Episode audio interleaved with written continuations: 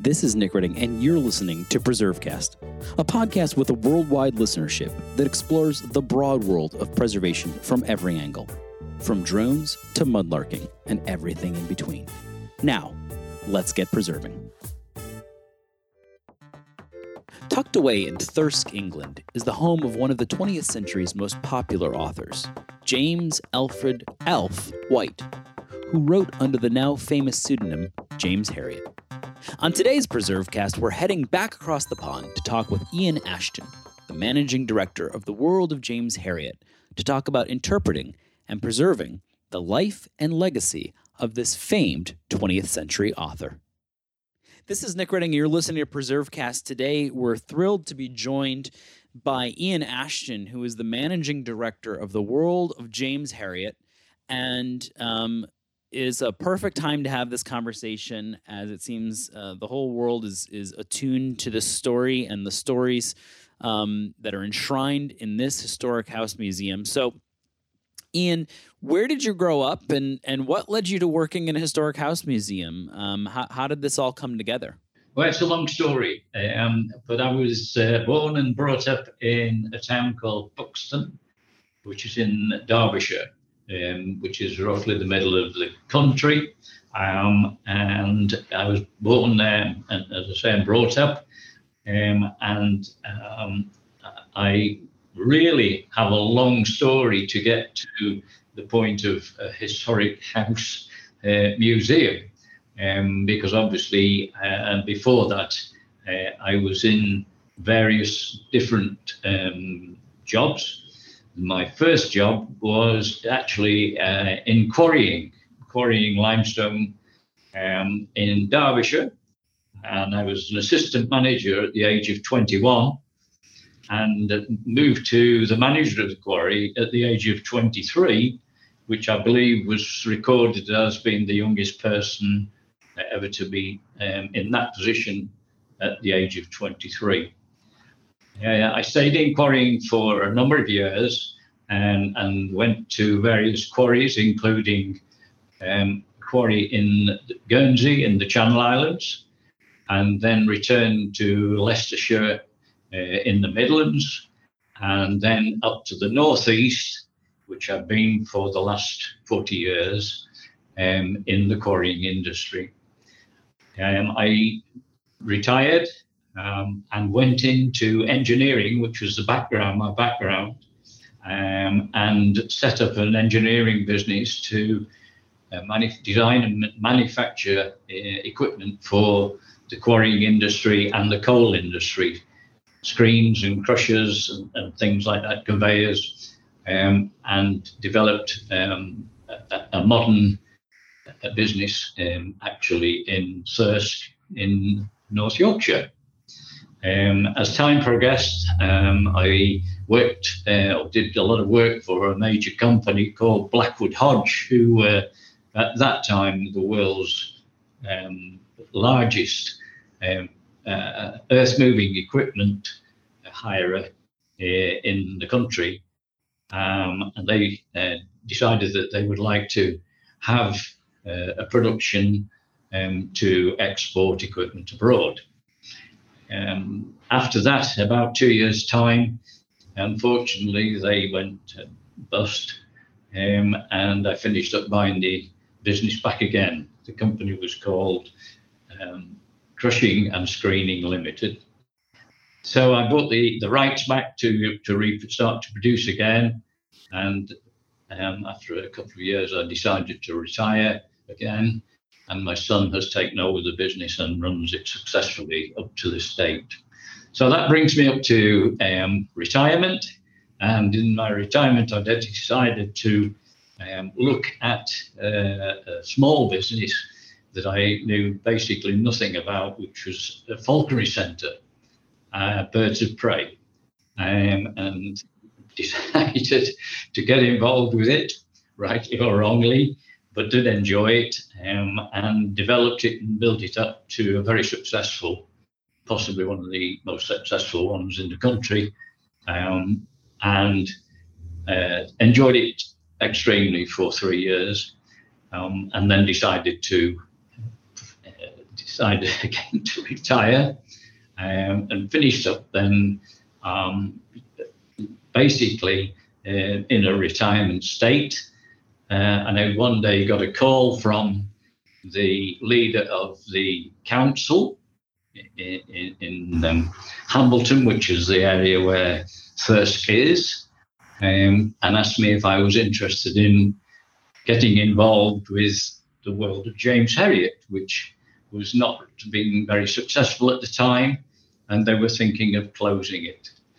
Um, and that was um, in 2012, which um, I obviously decided to get involved and, and put a put a, a, business plan together, which they accepted, um, and we set sail then as a private limited company with the world of James Herriot, and that was in 2012, and it brings us up to date. So that's got to be one of the most circuitous routes to running a historic house museum. I don't think we've met anyone else who uh, started in the quarrying business and ended up running a house museum. And it also seems like you're a serial retirer. You just you retire yeah. and then you keep getting brought out of retirement for the next thing.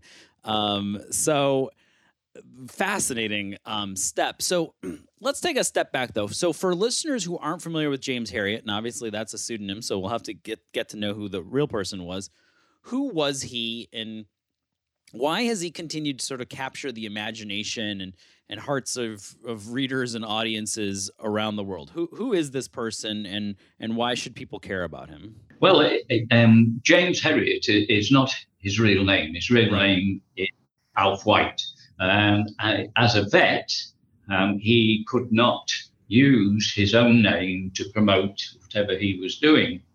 So he then had to find a name um, in the records of the, the veterinary uh, people that didn't have uh, any connection. And he was actually at um, a football match watching a cup game, um, which was between Birmingham City uh, and Manchester United. Um, and there was a gentleman playing in goal called Jim Herriot. And he was having a fantastic game against Manchester United and all the greats in those days. And so Alf quickly looked in his book, and lo and behold, there wasn't a name there called Jim Herriot. So that's how he got his name. And then obviously he was in in um, veterinary in Thirsk, having been born in Sunderland um, in 1916. Uh, and when he was three weeks old, he went to Scotland with his parents, and his father worked in the shipyards. He was a plater in the shipyards uh, and worked there. He was three weeks old when he went to Scotland, um, and um, eventually he came back to Sunderland, um, where uh, he obviously was born um, and lived there um, for a short period of time, um, and then finished up in moving to Thirsk, having passed all his exams to be a veterinary surgeon. And from there, obviously, he was at Thirsk, um, where the original surgery is, which where, is where I'm speaking from now. And uh, he obviously then was a young vet um, learning the trade um, and being very successful. So that brought us to the stage of him being a veterinary surgeon. And um, he then progressed to be probably the most famous vet in the world, but not through his veterinary work, but through his books, which obviously started with the um, first book, um, which was uh, now I've lost it. Um, All creatures great and small.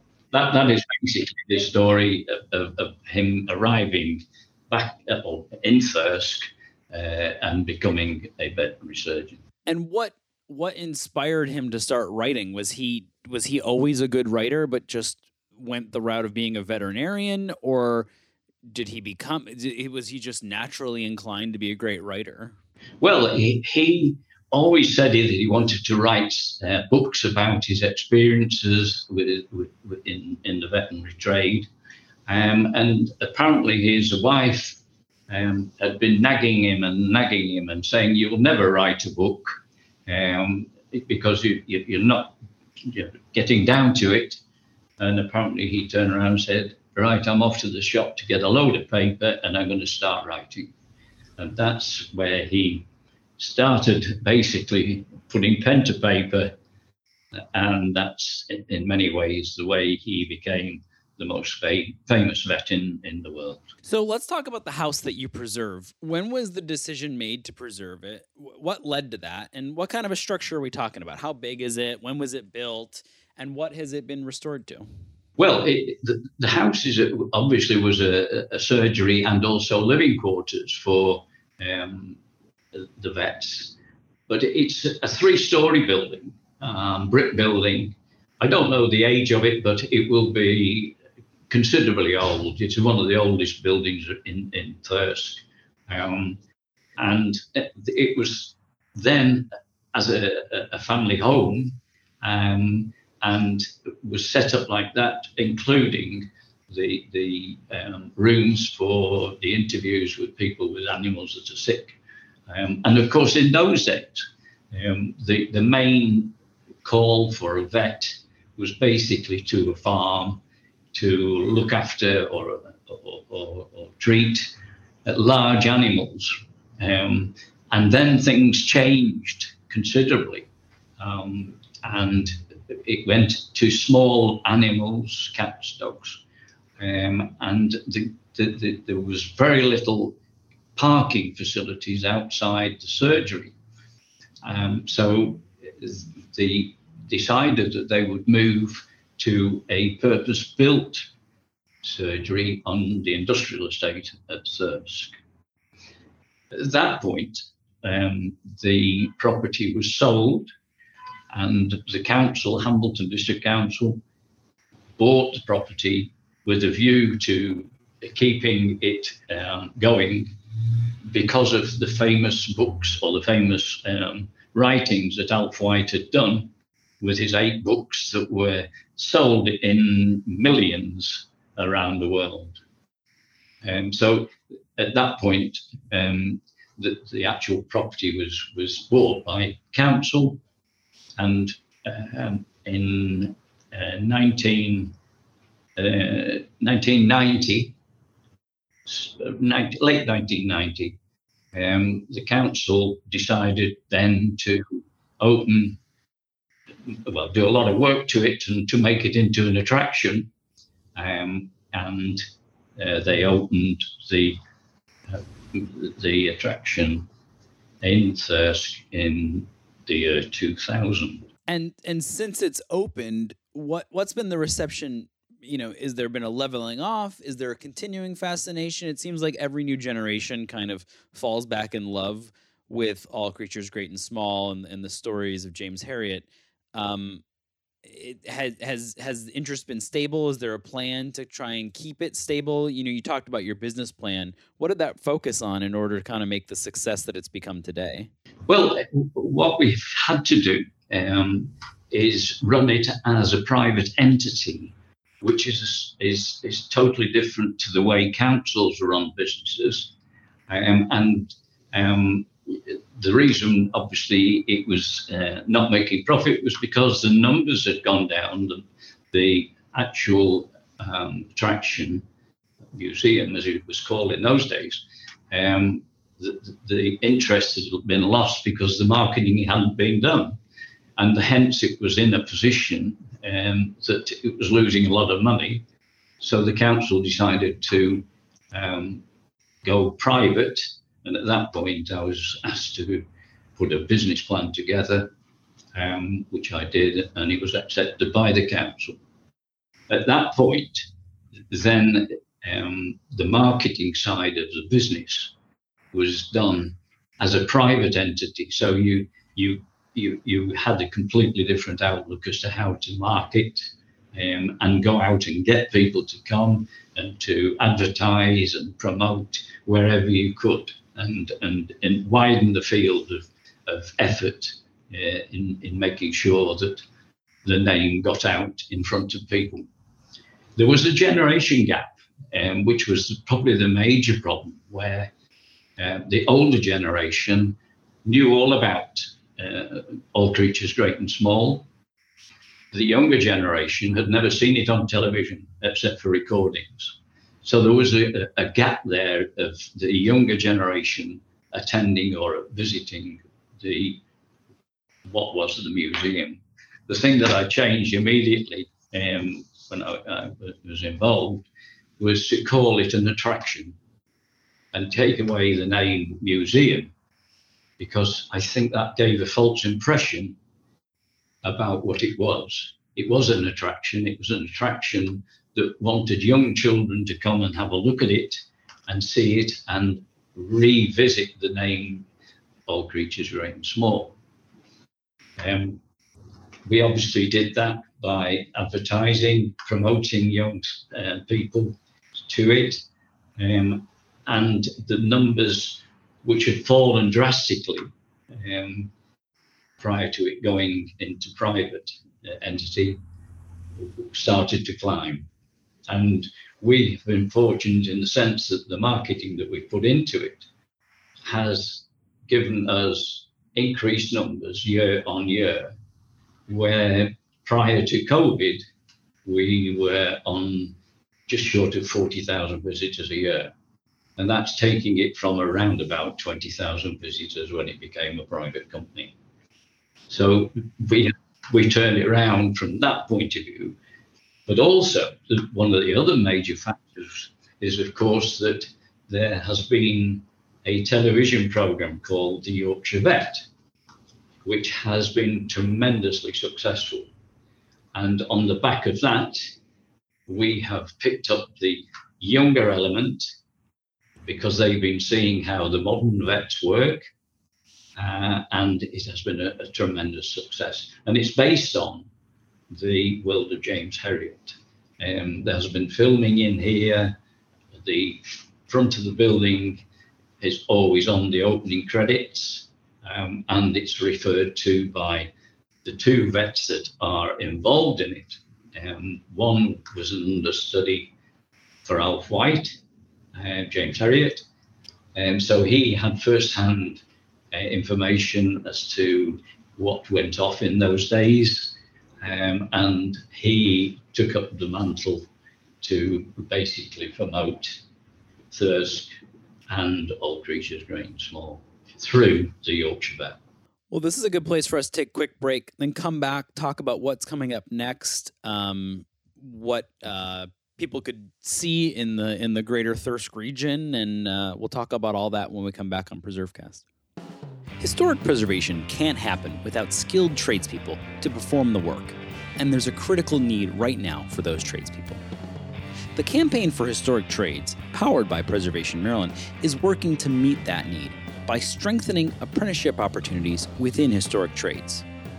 In partnership with the National Park Service's Historic Preservation Training Center, and Conservation Legacy, the campaign is currently recruiting for NPS Traditional Trades Apprenticeship Program, or TTAP.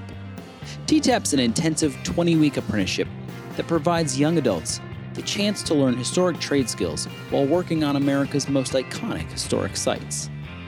Multiple positions are open for the 2022 season at national parks across the country. Visit historictrades.org for more information on TTAP and how to apply today. This is Nick Redding. You're listening to PreserveCast. Today we're joined by Ian Ashton, who is the managing director of the World of James Herriot. We've been talking all about the work that they've done to increase visitation and engage with different audiences. Uh, and before we took our break, we were talking about how they've increased visitation and sort of the growing interest in this, uh, thanks to um, the marketing that they've done, but also um, new television shows that have featured this story. Um, do you do a lot of special programming projects, and and what do you have that's kind of coming up uh, when it comes to that? Now that we're coming out of the pandemic, or at least the the restrictions are being lifted. The main thing now um, is the new uh, All Creatures Great and Small uh, series, which is being filmed uh, and is shown in America, um, has been shown in America the first series, and I think that has been a phenomenal success. I understand something like 10 million viewers on the first night of All Creatures Great and Small in America. That is a marketplace that we are now um, honing into because we obviously think that that will be a tremendous future market for us when all the COVID restrictions are lifted and people can fly free to, uh, uh, not uh, not have the COVID restrictions uh, to this country, and again that will um, generate a, a marketplace which we are sadly missing at the moment. Yeah, and obviously we're we're reaching that market right now. So I guess one of the questions is, uh, if people are thinking about making the trip, um, I don't think a lot of people, or at least a lot of our listeners, are probably familiar with Thirsk and the region. So tell us a little bit about if if you're making a trip there and you were going to come see the world of James Herriot, what else could they do to sort of extend the visit? Are there other things in the area that are worthwhile to see? Can you make sort of uh, a visit and an experience um, coming to see that region, or is there is there a lot to see in that area? We have obviously picked up on exactly that comment that you've made, and we have formed a new company um, called Herriot Country Tourism Group, and that is um, the Herriot Country area and all the good things in that area that people can see and visit. And um, it, it, involves a number of attractions, hotels, guest houses, views, gardens, stately homes. Um, and at the moment, we are uh, looking to have somewhere in the region of a thousand members. So that will be available on a, a website that we have just produced. Um, it will then obviously have something to offer people who want to come to the to this country for maybe two three weeks, and we can put itineraries together for them for interesting places to visit and do.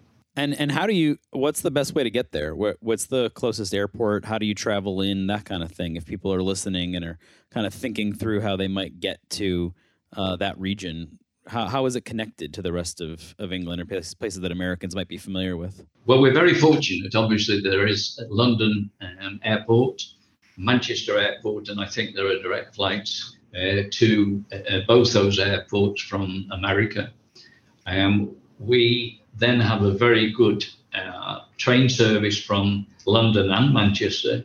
Uh, London is only two hours, just over two hours away by train um, to Thirsk which only stops on one particular line. It only stops at York and then stops at Thirsk. So the, the, you haven't got the problems of stopping at different places all the way up.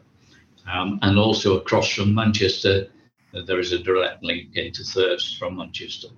So we, we're well placed with flight um, pe- people coming in on flights. So it's a it's a perfect place to visit, and as people are thinking through um, you know these sort of post-pandemic trips it seems like it's a great place to kind of come together and we'll put links in the show notes to all the different sites that ian has been mentioning and, and ways of sort of extending your trip if you decide to make the visit um, the worthwhile visit to thirsk and to see the world of james herriot so before we go the last question we ask of everyone uh, beyond the world of james herriot what is your favorite historic place or site i think um, the, the, the, scenery in Yorkshire, um, in the Dales and on the moors, is just outstanding.